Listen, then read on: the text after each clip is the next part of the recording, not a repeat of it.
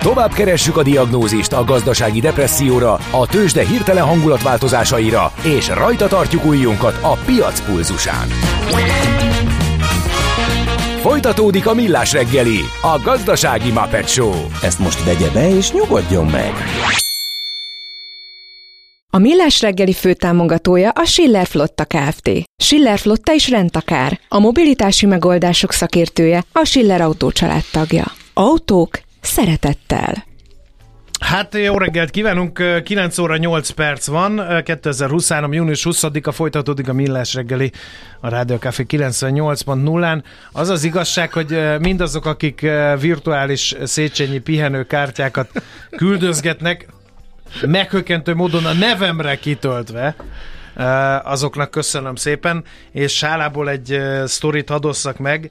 Veletek, mert én voltam egyedül szemtanúja annak, hogy Schmidt Andrea hírolvasás közben úgy próbálja felaplikálni magára a szemüvegét, mert rájött az első két mondat után, hogy nem látja a hírek szövegét, hogy nagyon közel volt a mikrofonhoz, és ez ilyen különleges verbális mozdulatokra és manuális finom motoros mozgásokra volt szüksége. Én nem mertem ránézni 10 percen keresztül, mert különben botrányba fulladta volna a hírek. Priceless. Nem tudtam elég plastikusan leírni ezt a mozdulatsort, és bánhatott Gabikám, hogy nem voltál itt. És hát igen, ezt sajnos kihagytam. Igen. De Katona Csabával is nagyon jó volt kint beszélgetni, igen. amik te híreket mondtatok, és szerintem ez kiváló ez a Mihálovics András VIP névre szóló mém Széchenyi pihenőkártya, amit kaptál a hallgatótól. Igen, és ez azért uh, VIP valószínűleg, mert ez az a Széchenyi pihenőkártya, amelyel sót is lehet venni. Uh, ezért VIP. Na de jöjjön, ha már Katona Csabát említettük, jöjjön csak az, amiben ő szokott szerepelni rendre. A történelem ismétli önmagát, mi pedig a történelmet. Érdekességek, évfordulók, események. Azt hiszed, külön vagy, mint dédapáid? Majd kiderül. Mesél a múlt. A Millás reggeli történelmi rovata. Hát filmezni fogunk, mert hogy itt van Katona Csaba történész vendégünk. Szerbusz, jó reggelt kívánunk! Jó reggelt kívánok, szerbusztok! és 50 éve hunyt el Keleti Márton filmrendező, rendezte Keleti Márton, épp megbeszéltük itt a zene alatt, hogy a, hogy rengeteg filmet rendezett, 50 de, de, de csípőből kettőt említ a, a nagy érdemű, ez a Mágnás Miska, meg a tizedes és a többiek. Igen, ez a két mű, ez bizonyos értelemben leárnyékolja az ő életművét, de hát az ezen kívül valóban elképesztő mennyiségű filmet csinált, és elképesztő mennyiségű sikeres filmet csinált, tehát háromszoros Kossuth Díjas rendezőről beszélünk.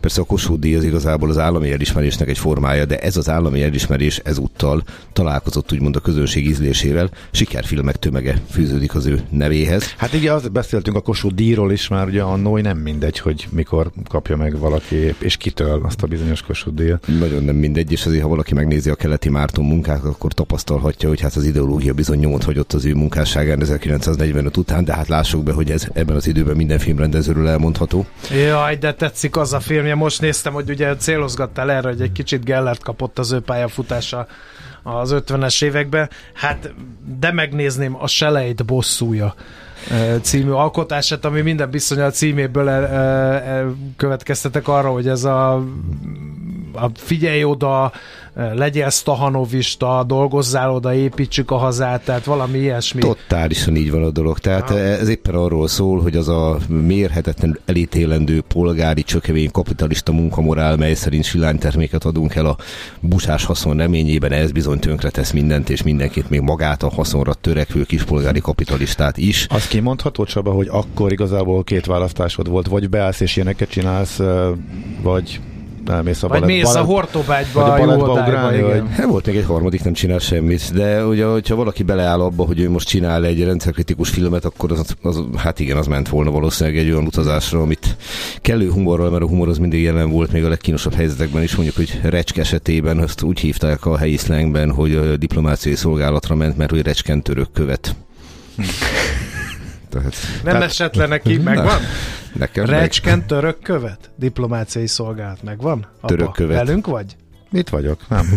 nem, nem fogja. Na mindegy, no. vagy ezt később elmagyarázzuk Jó, majd neki. el, de viszont, már előre, előre gondolkodtam, viszont, és azon, hogy a, azon, azon gondolkodtam, hogy megrendelésre csinálták ezeket a filmeket, mert itt van a Csoda Csatár, ami, ami hát hogy is mondjam, csak nekem egy kicsit ilyen szekunder szégyent vált ki, amikor így bele-bele pillantottam, nem néztem így elejétől végig, mert pont ezért, mert hogy ott nekem egy kicsit olyan íze volt ennek az alkotásnak, hogy verjük el szegény puskáson a port, aki nem átallott a szocializmus építése elől nyugatra diszidálni, mert hogy, és ugye ezzel írta le a Kádár rendszer szegény öcsit, hogy, hogy hát ő pénzéhes volt, és akkor és akkor ezért a nyugaton pénzért eladta a lelkét a kapitalistáknak. Hát ugye ezeknek a filmeknek mindig volt egy erős ideológiai töltet, ezt ne felejtsük el, meg azt hogy 45 után ugye az állami filmgyártás az alapvetően egy irányba tudta húzni a mondandót. A 11-es meg a többiek viszont éppen, hogy kivételt képez, ehhez mértem, de ne felejtsük el, 1965-ös filmről beszélünk, tehát hogy a 63-as kádári enyhülés után vagyunk. Szóval ő benne volt az elén, amikor még valamennyire lehetett szabadon filmezni, meg a végén is, amikor már enyhült. Hát a kettő között benne volt a hard hardcore időszakban is, amikor nem lehetett. Benne. Úgyhogy nagyon érdekes időszak volt Benne. az ő. Kezdjük elejével, ugye mm-hmm. 1905-ben született április 26-án, zsidó családba keleti Adolfnak hívták a édesapját, és zenés művek, színház, ilyesmi érdekelte őt, és kevésbé ismert, hogy 1938-ban már csinált egy filmet a Torockói mennyasszony címmel, és nagyon-nagyon érdekes problémát feszeget ebben a filmben, nevezetesen egy ottani magyar fiatalember Torockóban, az idealizált erdélyképet ne felejtsük el, ugye a két háború közötti időszakban vagyunk, Nos, ott feleségül akar venni egy leázót, akiről megtudja, hogy zsidó származású, és innentől kezdve ezt a zsidó-nem zsidó lét problémáját feszegeti egy 38-as filmbe, megemlíteném két főszereplő nevét, Jábor Pál és Dajka Margit. Tehát ez két állócsillagról beszélünk, akárhogy is nézzük. Hát akkor viszont azért oda, valahogy neki el kellett els... jutni odáig, igen. hogy rendezhessen. És első Tehát, filmes hogy, rendezőként már filmes, két ekkora a legnagyobb sztárokkal? Hogy, hogy volt ez? Valószínűleg ez úgy volt, hogyha megnézzük a korabeli filmeket, nem nagyon látunk olyan filmet, amiben nincsenek sztárok. Tehát nem készült film minden bokorba háromszor. Ugye ez nem a tömegfilmgyártás kora még, ugye a két háború között vagyunk. Tehát, hogyha valaki lehetőséget kapott, akkor azok a színészek, akik úgymond rendelkezésre álltak, egy film megkapta a támogatást, ott azért a sztárok megjelentek. És egyébként is jellemző az ő filmjeire, gondoljunk a tizedes és a többiekre is, csak hogy korszakot lépjünk, azt majd visszacsatolunk 38-hoz, hogy még a legapróbb szerepekben is úgy sztárok bukkantak föl a tizedes és a többiekben, tehát a Gobbi Hildának, amikor van egy ilyen parányi szerepe. És ez nem véletlen, hogy itt tényleg a legjobbakkal igyekeztek forgatni. Hát meg a Major Tamás a tizedek és a tizedes és a többiekben egy, egy epizód szereplő. Ungvári László. Hogy, hogy került ő be a kevesek közé, hogy a balik 30 évesen rendezhessen? Úgy, hogy kezdetektől színházi pályán mozgott, és a tehetségét észrevették. Tehát uh-huh. az, a, az, ami úgymond sikerre ítélte őt, az az volt, hogy mindig remekül el tudta találni a közönségnek az ízlését. Tehát miközben azért meg kellett felelni úgymond ideológiai elvárásoknak, és meg is felelt ezeknek maradéktalanul, azért mégiscsak igyekezett úgy megcsinálni a filmjeit, hogy legyen valami emberi vonulata annak, tehát lehessen azonosulni a fősek, szimpatikusak legyenek, hogy humor csempészen bele. És ezt már itt is tudta érvényesíteni. Aztán, hogy az ideológia hogyan jelenik meg nála, hát az, az már ott ragadható meg igazán, hogy természetesen a második világháború idején is idézőjelbe téve a természetesen nem igazán működhetett filmrendezőként a származása miatt, tehát kiszorult a művészetből, meg hát egyébként is háború van. De a háború utáni első filmet 47-ben vagy 48-ban a tanítónő címmel ő rendezi, itt Szörényi Éva és megint Jávor Pál a főszereplő, és itt már egy olyan társadalmi dilemmát vesz elő, hogy van egy földbirtokos, akinek mindenféle csúnya ülletei vannak, és a földbirtokos züllött fia, az elhivatott, büszke fiatal tanítónőbe beleszeret, és annyira beleszeret, hogy leleplezi a panamákat, és megváltozik az életvitele. Tehát ez már egy ilyen tanító jellegű dolog, hogy na majd itt az új világba, akár még a korábbi léha uralkodó osztály tagjai is meg fogják találni a számításokat, ha be akarnak állni a sorba. És Na innen... de egy fricska mágnás miska is az egyik legfontosabb alkotás. Na az viszont, mert ugye már, az már a fősodorvonalban van, ugye az 50-es évek filmjei azok nagyon érdekesek ilyen tekintetben, mert egyfelől a magyar filmgyártásnak egy aranykora, tehát itt pénz van rá, azt ne felejtsük el, hogy az állam azt adja elé rendesen, fantasztikus színészeink vannak, ugyanakkor meg soha annyira ideológiával nyakon nem volt öntve. Hadd mondjak egy kivételt, ez a Fábri Zoltánnak a körhintája, ezt 55-be forgatták, és ott például megjelenik az a dilemma a szegény öngyilkosságban menekülő Sós Imrének a, a karaktere jeleníti ezt meg, hogy tépelődik azon a fiatal paraszt, hogy kilépjen el a TS-ből. Ami kizárólag azért jelenhetett meg, mert 53-55-ben van az első Nagy Imre kormány, ami lehetőséget nyújt arra, hogy a TS-ből ki lehessen lépni a korszak idézője liberalizációk tekintetében. Hm. Viszont hát Keleti Mártonnál ilyet nem találunk. Én összeszedtem egy idézetet, hogy nézett ki az ideológia nál, és én ezt most csak azért fogom felolvasni, mert a pontosság azt gondolom, hogy ilyenkor rendkívül fontos. Arról van szó nevezetesen, hogy van a Dalolva szép az élet című filmje egy munkás kórusról van szó, és a, az a Balázs Somu, aki a Szilvai professzort alakította a Lilion Fiba, tehát mondjuk egy másik ikonikus filmet, ugye a Szigligeti Ede munkája nyomán készült film. Nos, ő alakítja azt a részgyőző nevű karmestert, aki reakciós nótákkal gyengíti a munkásoknak a büszkeségét, a jobb termelés és a békeharc felé. És a végén van egy jelenet, amikor a fiatal pártitkár, akit úgy hívnak, hogy lakatos, ő egész egyszerűen ezt a embert porigalázva kidobja a kórus éléről, és a következőt mondja neki. Hát arról van itt szó, hogy az ön szakmai tevékenysége csapnivaló, elavult, káros, reakciós. Világművészetről fecsegett. Csak éppen elhallgatta, hogy kétféle világ van, kétféle művészet. A haladásé és a haladás ellenségei, és a kettő között választani kell. Zavart keltett a fejekben, és ezáltal zavart keltett a termelésben is. Lehet, hogy nem beszéltem olyan cikornyáson, mint ön, de én ezt a tudásomat nem amerikai szakemberektől, hanem Lenintől, Stálintól és Dánovtól tanultam.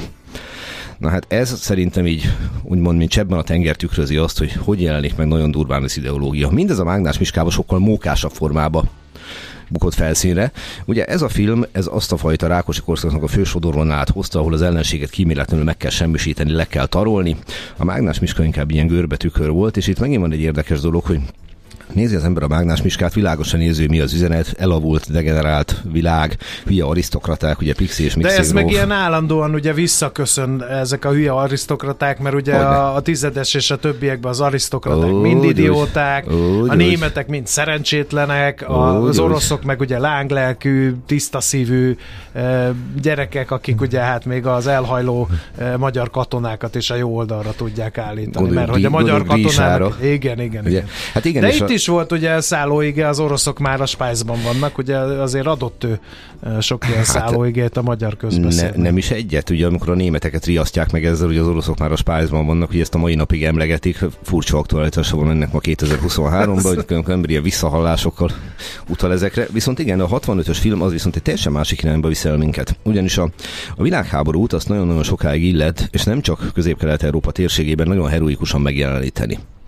Egész egyszerűen azért, mert nagyon úgy írták, hogy a jó és a rossz küzdelme, hangsúlyozottan kiemelve azt, hogy a mi hőseink mennyire bátrak. Az amerikai filmek pont ilyenek voltak. Tehát ilyen hibátlan amerikai héroszok jelentek Sőt, meg. a mai napig. Hát nézzük meg a Pontosan. legújabb ilyen amerikai filmet, a Tom Cruise-zal, a Maverick-et. Hát Pontosan. Kemény mm, amerikai gyerek megmutatja 63 évesen is, hogy még mindig ő a legjobb vadászgép pilóta. És van, van, van egy-két kivétel, mint milyen volt a Fury pár évvel ezelőtt, ugye Brad pitt amikor az amerikai hősök nem voltak annyira idealizáltak, mert a szovjet oldalon az elő nem fordult. A szovjet katona az maga volt a tökély, és ez, ez jó meglátás volt ugye a, a német katonák, a tized és a többiekben pont olyan hülyék voltak, mint a lobancok a tenkes kapitányába tehát ilyen, ilyen félkótyagos emberkék. No de, ez a, ennek a filmnek viszont az a játéka, hogy az, ami egyébként jellemző volt a keletére, hogy megpróbálja a kis embereket megjeleníteni, és ugye ezáltal vált ő olyan népszerűvé, ez itt fokozottan előjön, és a Molnár tizedes és a társai, ugye Sinkovics Imre zseniálisan alakította ezt a karaktert, ők egy valamit akarnak túlélni.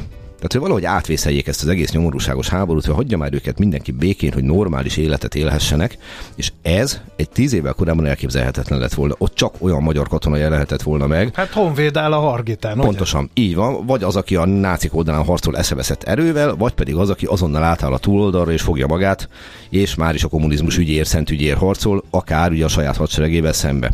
Ugye maga a munka. Lásd, ugye a borcsörmester, mondjuk az nem ez a korszak, hanem ugye az az 19 her- heroizmus, meg a, egy óra múlva itt vagyok a lángvincével. Pontosan, az is. mondandója ugyanez, hogy ki az, aki időben felismeri, hogy a helyes oldalra kell állni.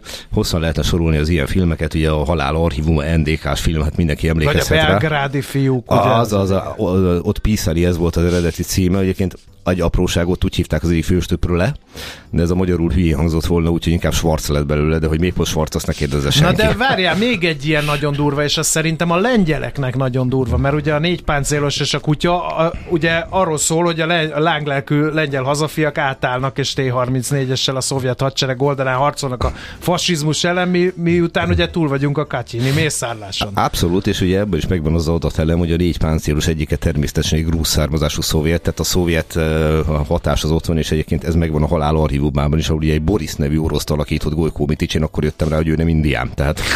Igen, nekem is volt. Én ezért kezdtem nézni a halál archívumát, mert hogy Golykó Mitic, és gondoltam, hogy megint valami gaz, fehér, sápatarcó összeesküvést lepleznek le, és vártam, vártam, de hát na mindegy. Na de ugye itt az ideológia minden túról, viszont, viszont ez a 1965-ös, 10 és a többiek, ez inkább olyan filmekre emlékeztet, mint mondjuk a Kelly hősei. Ahol ugye szintén arról szól, hogy már a háború végén tényleg semmit nem akarnak azok a srácok, csak valahogy élben maradni, meg ha lehet, akkor valami pénzt csaklizni, hogy azzal el tudjanak tűnni. Más kérdés, hogy a film végén, az a tizedes a többiek végén, amikor tényleg elmegy abba az irányba, maradjunk életben, úszuk meg valahogy gyerekek, valahogy, valahogy, valahogy ezt, ezt az egészet vészeljük át. De a végén azért csak az lesz, hogy elindulnak harcolni, és ugye Molnár tizedes, aki azt mondja, na most már nekem tényleg elég volt, én a magam részéről befejeztem a háborút, ezzel kezdődik a film. A végén ott ordít nekik, hogy várjatok, már megyek én is, hát az eszeteket itt hagyjátok. Tehát mégiscsak az a vége ennek az egésznek, hogy na jó, jó ügyér harcba indulunk. Tehát azért az ideológia nem tűlt el teljesen. És akkor jogos a kérdés, hogyha ennyire ideológiával, mocsánat a kifejezésé fertőzött volt keleti Márton munkássága, akkor miért érdemes rá emlékezni?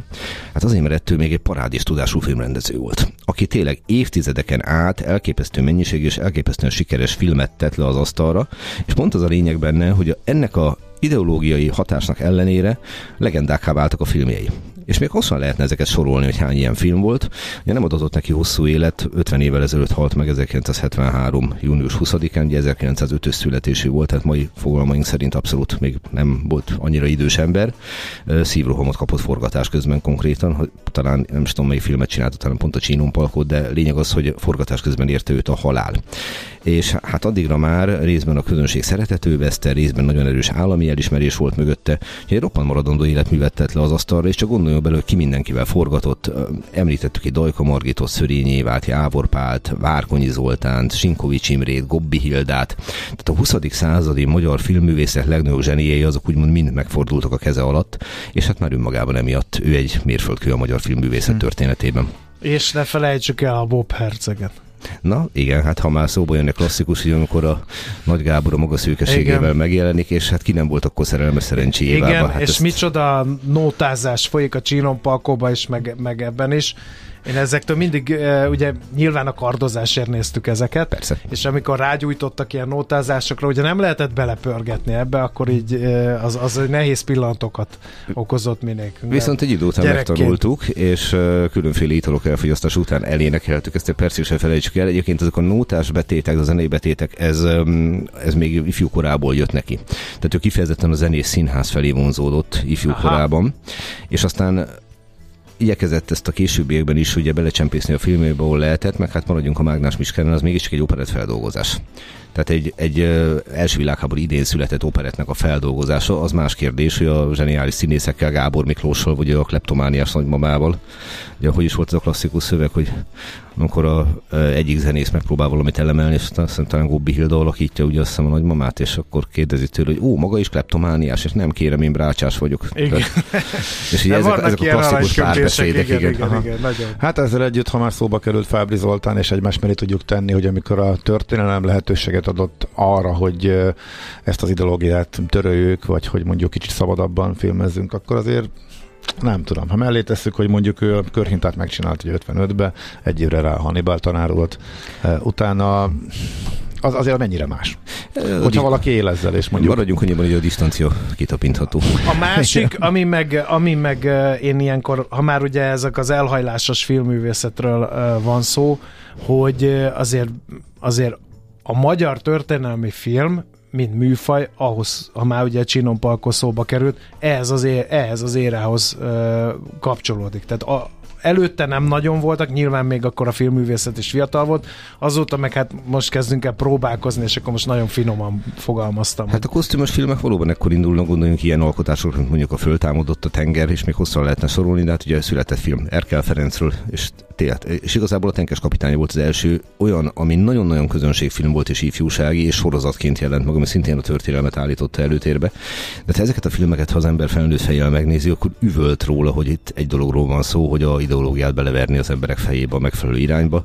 Ez egyébként a Csinon Parkon is átjön. Totál. Hát vagy a Rákóczi hadnagy, ahol ugye a Bicskei Tibornak van egy zseniális alakítás, amikor a fiatal Zente Ferenc, ugye, aki szegény halálos Szerint, sebet kap. Igen, szerintem egyébként onnan jött, hogy őt akkor utána átemelték a, a tenkes kapitányába. Jól mutatott kurucként. És az még hagyjál, hogy őt átemelték, de amikor vannak tömegjelenetek a temel tenkes kapitány elején, ugye hiszen azzal kezdődik, hogy Béri Balog Ádám brigadéros uram sebet kap a csatába, és rábízza Eke Mátér, hogy szervezzen meg az ellenállást, a, ott ugye Siklós környékén, akkor bevágtak csatornelneket. Na, hát az költséges lett volna újra forgatni, úgyhogy a Rákóczi honnajából kivágtak jeleneteket, hmm. betették a tenkes kapitányba. Ki látja abba a forgatagba, hogy űr az a kuruc kap sebet, vagy egy sebet, én lobancom.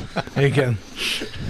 Na jó, hát érdekes volt, mint mindig, mert nem találjuk a jelzőket, inkább fel is hagytunk ezeknek a keresésével, inkább csak annyit mondunk, hogy köszönjük szépen ezt a mait is Csabának. Hát jó filmezést kívánok mindenkinek. Mindenki és... nézze meg a magyar Kelly hőseit, azaz a tizedes meg a többieket, aki ezt nem tette volna, meg nem hiszem, hogy sokan lennének. Így van, és érdemes filmtörténeti szempontból is nézegetni a filmét, hogy hogyan próbálja a mindenkori hatalom beleverni az emberek fejébe, hogy mit kellene gondolni. Köszönjük a figyelmet. Végszónak tökéletes volt. Katona Csaba történésszel beszélgettünk. Tőzsdei és pénzügyi hírek első kézből a Rádiókafén, az Equilor befektetési ZRT-től. Equilor, 1990 óta a befektetések szakértője. A vonal túlsó végén Búró Szilárd, pénzügyi innovációs vezető. Szerbusz, jó reggelt kívánunk! Jó reggelt, sziasztok, üdvözlöm a hallgatókat! Na, hogy nyitott a budapesti értéktősde? Milyen a hangulat, mekkora a forgalom, merre mennek az árfolyamok, etc. etc.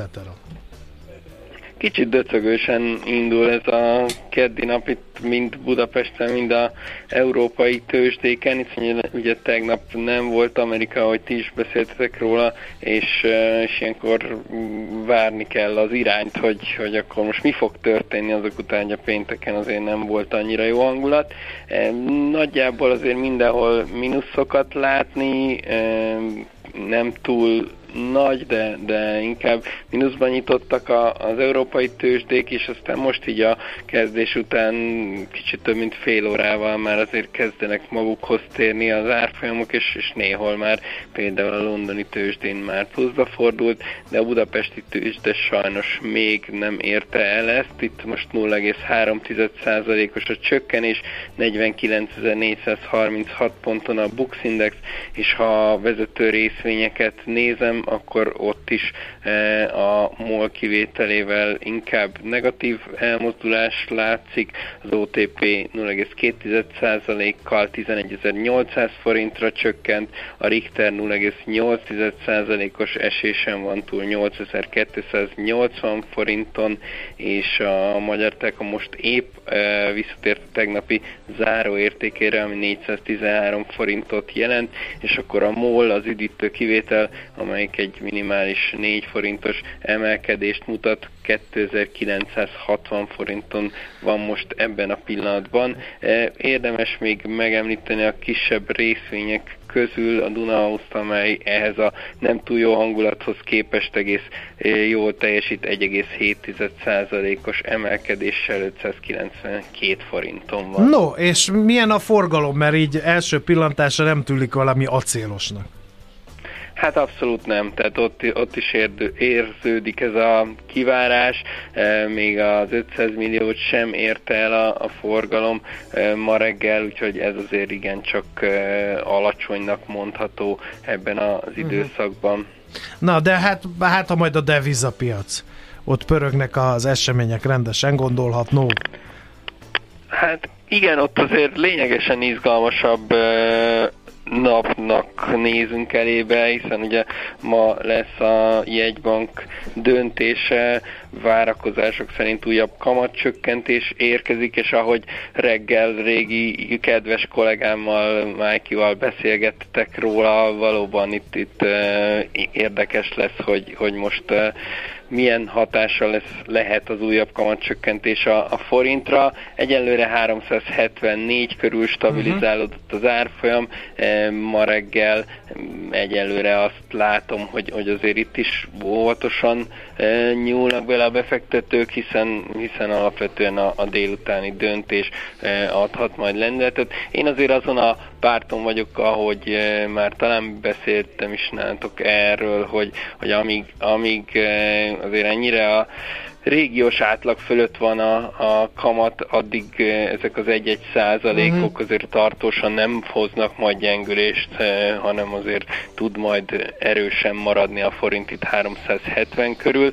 Persze ebbe talán belekavarhat a, a pénteki Fitch minősítés, ha ott esetleg jön egy, egy leminősítés, akkor az nyilván az negatív hát hatású igen. lesz meg hát ugye az a kérdés, hogy hol lesz majd ez a lélektani határ eh, ahol azt mondják a befektetők, hogy ennyi, ezért már nem éri meg, de szerencsére olyan nagy a kamat különbség a magyar kamatok meg a nemzetközi piac mondjuk így átlaga között, hogy ez még itt még van hova csökkentgetni, és még mindig jól jár a befektető. Így van, egyelőre én is azt érzem, hogy, hogy még mindig elég, elég nagy a kamatelőnyünk, és ugye arról is sokat beszélnek, hogy most egy ilyen ellentétes mozgás alakult ki, hogy míg Magyarországon már csökkentik a kamatokat, addig még ugye a múlt héten a Fed is és a LKB is inkább arra erősített rá, hogy még további kamat emelések jönnek, tehát nagyobb mértékben is csökken a kamat különbözet, de, de elég nagy, vagy volt honnan csökkennie, úgyhogy uh-huh. én, még, én még emiatt nem aggódnék, hogy a forintot hirtelen elkezdik majd gyengíteni. Én tudom egyébként, hogy te titkon azért figyeled a, a devizapiaci árfolyamokat, a török lira, arról viszonylag keveset beszélünk, meg hát e, régen nagy kedvencünk volt, mert iszonyú kerit lehetett vele csinálni. Az Erdoğan újraválasztása ott a nyugton van? Hát ugye a közvetlen az újraválasztás után volt egy brutális gyengülés, e, ez most egy picit megállt, befékeződött. Ugye azóta volt két olyan intézkedés is, amely talán egy, egy pici fordulatot uh, eredményezhet, vagy legalábbis azt sejtett uh, az Erdogani uh, piaci uh, hozzáállásba, ugye kinevezett két olyan uh, embert, az egyiket pénzügyminiszternek, a másikat a jegybank élére, akik inkább uh, piaci gondolkodásúak, uh, és egyébként pont most csütörtökön lesz uh, jegybanki döntés a, a törököknél is, ahol most nagyon arra számít a piac, hogy akkor egy határozottabb kamatemelés érkezhet azok után, hogy eddig ugye Erdogan részben az ő ö, irányítása alatt lenyomták a kamatokat úgy, hogy még az infláció továbbra is nagyon magas, úgyhogy ilyen szempontból belenyúltál, mert tényleg izgalmas lehet a török lira akár ezen a héten is, hiszen azt gondolom, ha lesz egy masszívabb kamatemelés, akkor a, a török lira is el tud kezdeni erősödni. No, hát nagyon szépen köszönjük, nagyon kerek kis összefoglaló volt, úgyhogy jó kereskedést kívánunk nektek a mai napra. Köszönöm, Köszi, szép napot Szép napot, szia! Búró Szilárddal beszélgettünk, pénzügyi innovációs vezető, ő és devizapiaci, illetve tőkepiaci manőverekről adott számot. A kultúra, befektetés önmagunkba, a hozam, előrevívő gondolatok, könyv, film, színház, kiállítás, műtárgy, zene. Ha a bankszámlád mellett a lelked és szürke állományod is építeni szeretnéd. Kultmogul. A millás reggeli műfajokon és zsánereken átívelő kulturális hozamgeneráló rovata következik. No kérem szépen, még Ács Gábor felveszi a telefonját, addig én dolgozom. Nyelvleckék Andrással következik, remélem jó a kiejtés. A Terde Om animátorokból, szociális munkásokból, pszichológusokból, pedagógusokból álló csapatai több mint egy éve nyújtanak segítséget a Magyarországra érkező gyerekek, ukrán gyerekek és szüleik számára többek között az iskola utáni fejlesztő kreatív foglalkozások során is traumatudatos ellátás alapelveinek megfelelően zajló foglalkozásokról van szó. Június 20-án az ezeken a foglalkozásokon kifejezetten erre az eseményre készült alkotásokból nyílik majd kiállítás, a részletekről pedig Agócs Iriszt vaggatjuk, kulturális antropológus, ő illusztrátor, mesekönyvíró. Jó reggelt kívánunk! Jó reggelt, sziasztok! No, um, mennyire De van... Azért pont ma, mert ma van a menekültek igen, napja, ennyit igen, tegyünk igen, akkor igen. hozzá. Uh-huh. És uh, mennyire uh, Nekem ez egy kicsit meglepő volt, hogy ugye ilyen trauma tudatos ellátás és ott rajzolgatnak.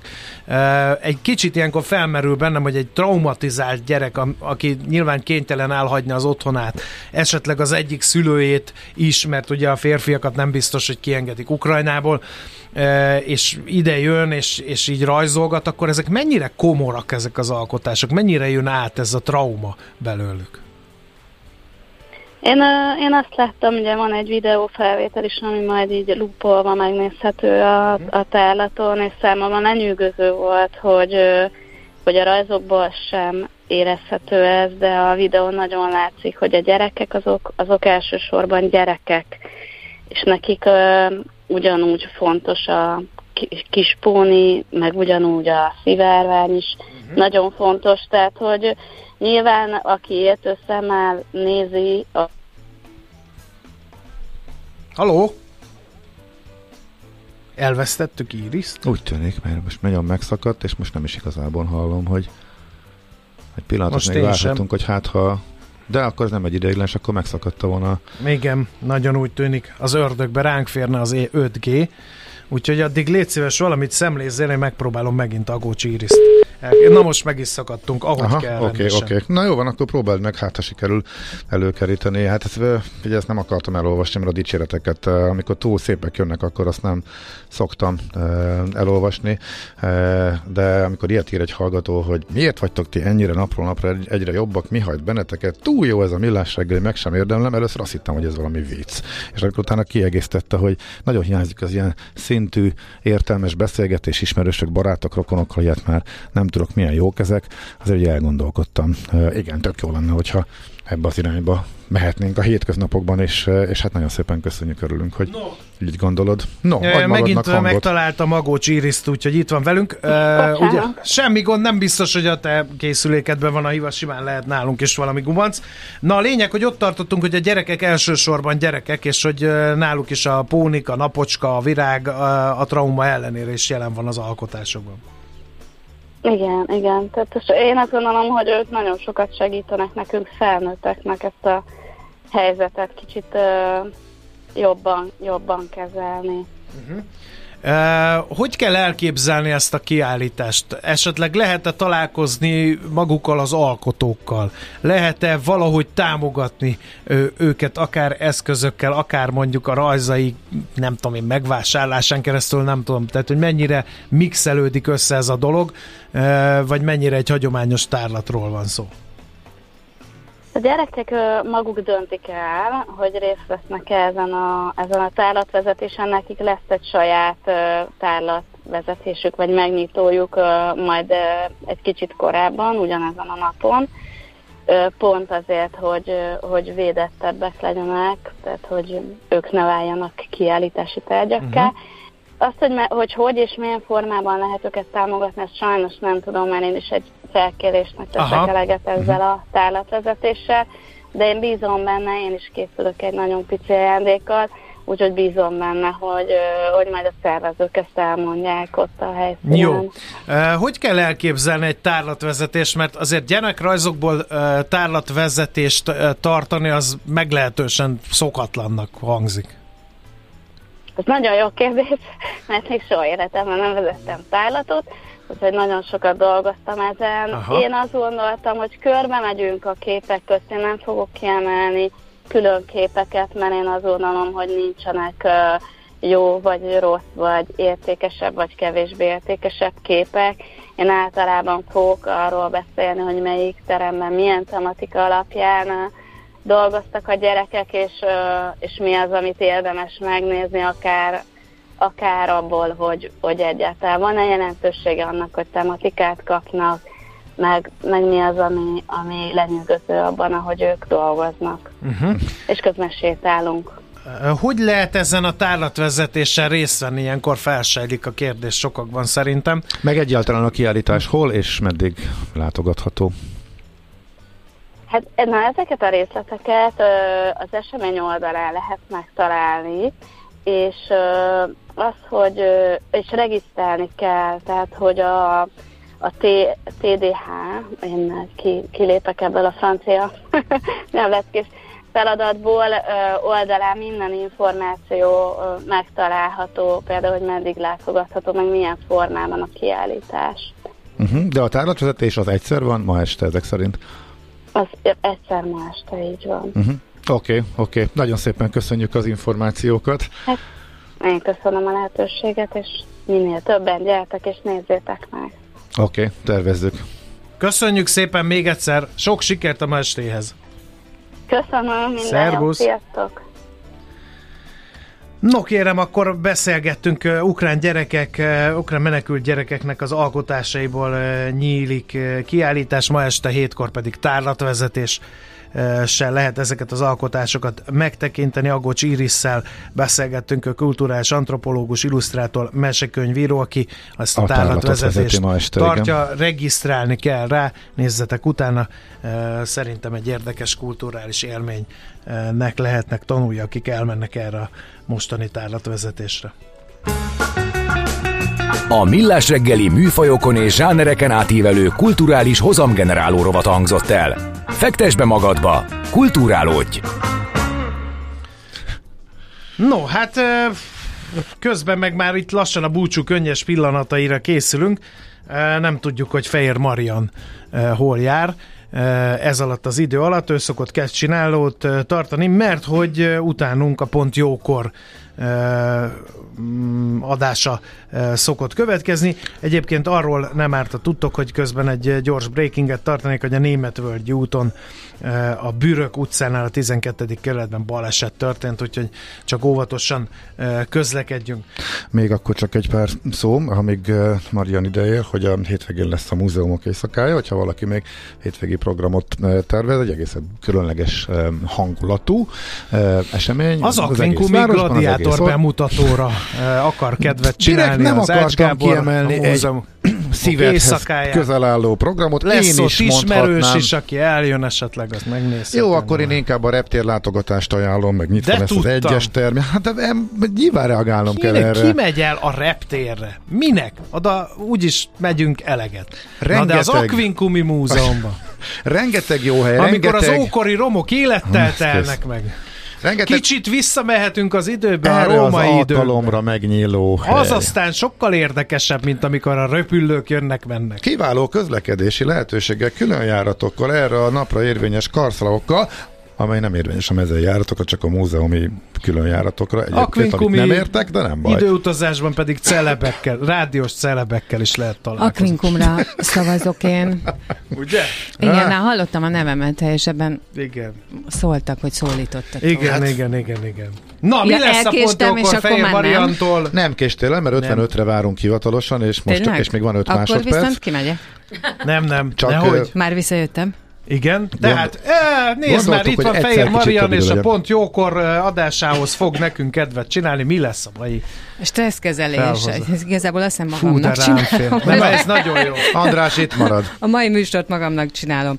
Tehát az első órában uh, stresszkezelés, dr. Sinkó Erika fejlesztő, tréner, business coach és előadó, ő a napembere, és ez a fő téma, hogy felismered-e, hogy mikor ér stressz, mert hogy olyan... Fel, olyan megyek egyből edzésre. akkor igen, utána. tehát, hogy olyan nincs, hogy nem. meg, engem meglát rögtön komos Na, ez lesz például ez tényleg, már tehát azt- olyan nincs, rendszeres. tehát meg De, kell de, tanulni, de hogy azt ki- kérdezd meg, légy szíves, és a stresszkezelő szakembertől, hogy mi van, hogyha ha, ha ma- maga a kollégád egyből El- stresszet okoz. Hát nézd, el kell gondolkodni akkor valószínűleg. Tehát, hogy Hát akkor de már vagy ő nem lesz, vagy én, érted? Tehát, Hát hogy nem, Ja, hát Erre céloztam. de mindent erőszakkal akarsz kezelni. Ez De már most nem vagytok komolyan? Ti most egymást stresszelitek? Sose. Hát nem.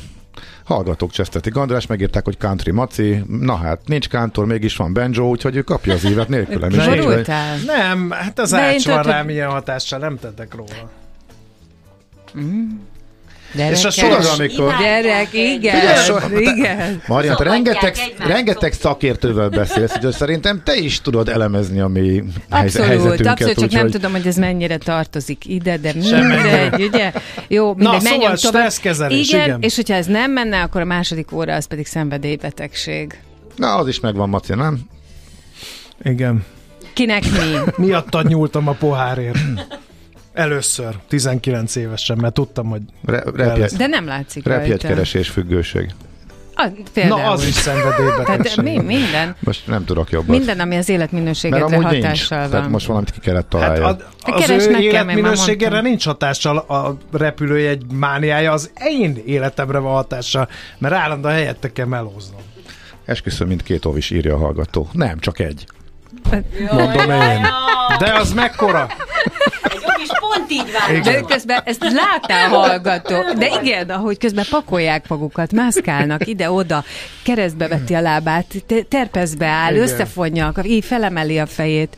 Jól és van. a hangját. Menjetek haza, gyerekek. Na jó, köszönjük Ez szépen lesz, Fehér Marian. Izzatok, Szerintem arányosan. sokkal szórakoztatóbb, mint mi voltunk az elmúlt percekben, de holnap reggel 6.30-kor ismét megpróbáljuk kiköszörülni a csorbát, maradjatok de velünk. akkor már szerencsére nem ebben a A Rádió Café 98.0-án, és menjetek, nyugodtan menjetek a repülőtérre, a múzeumok éjszakáján, ha unatkozni akartok. Én elviszem a kereszt gyerekeimet az Akvinkumba, mi elszoktunk oda menni felpróbálható, okay, minden. Megyünk, Nektek megyünk. VIP bérletetek van oda. VIP sisak. Igen. Na, köszönjük a figyelmet. Előttünk Románia, ezzel mindent elmondtam. Sziasztok!